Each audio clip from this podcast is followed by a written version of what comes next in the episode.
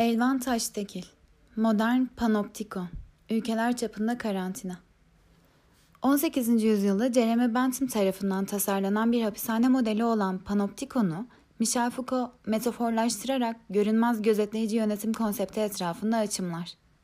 Yuvarlak, 360 derecelik bir yapı. Bu yapı boyunca duvarlarla bölünmüş hücreler ve bu yuvarlağın tam merkezinde bir gözetleme kulesi.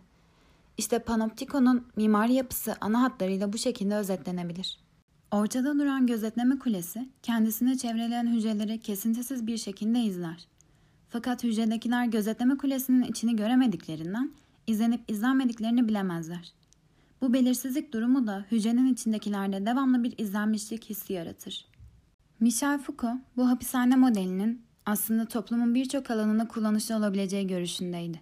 Ona göre ayrı hücrelere yerleştirilenler, diyelim ki işçiler ise iş yaparken tembellik ya da hırsızlık gibi vakalar yaşanmayacak, öğrenciler ise kopya çekilemeyecek, hastalar ise hastalığın yayılması ve gözetim altındaki hastaların kaçması gibi bir durum söz konusu olmayacaktı.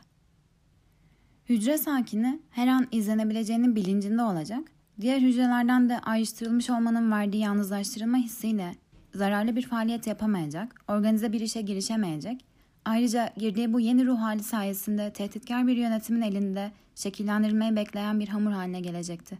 Yani panoptikon sistemi sayesinde salgın bir hastalığın önünü kesmek için mükemmel bir karantina sistemi yürürlüğe konulmuş olurken, aynı zamanda bu fırsattan istifade, toplumu yeni bir forma sokmak için elverişli bir ortam ve toplum psikolojisiyle hazırlanmış olacaktı.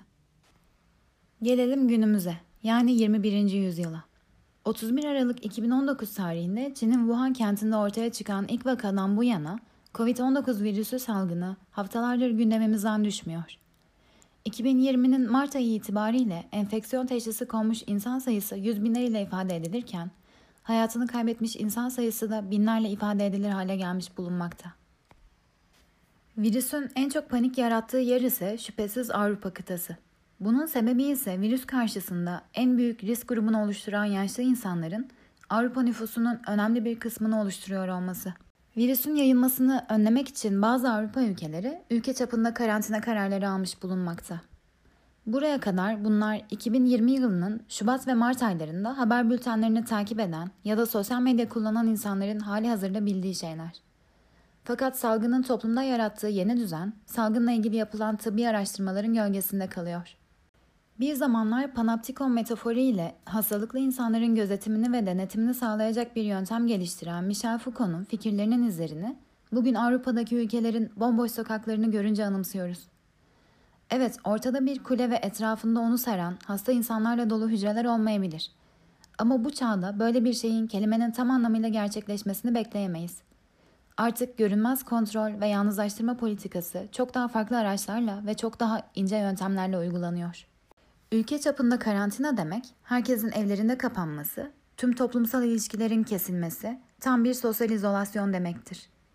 Herkesin evini birer panoptikon hücresi olarak hayal edebiliriz.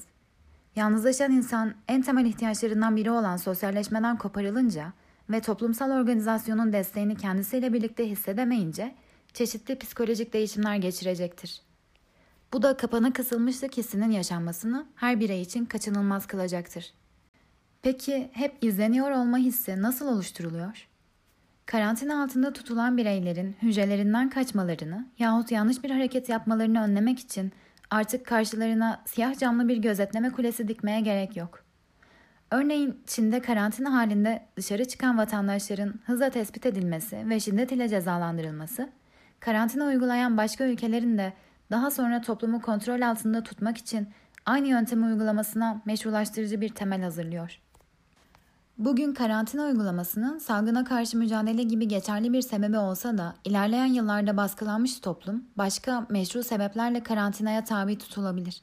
Ve günümüzde uygulanmakta olan bu karantina gelecekte uygulanacak başka karantinalara meşru temeller hazırlıyor olabilir. Fakat görünmez iktidar şiddetin bir noktaya kadar caydırıcı olabileceğini bilir.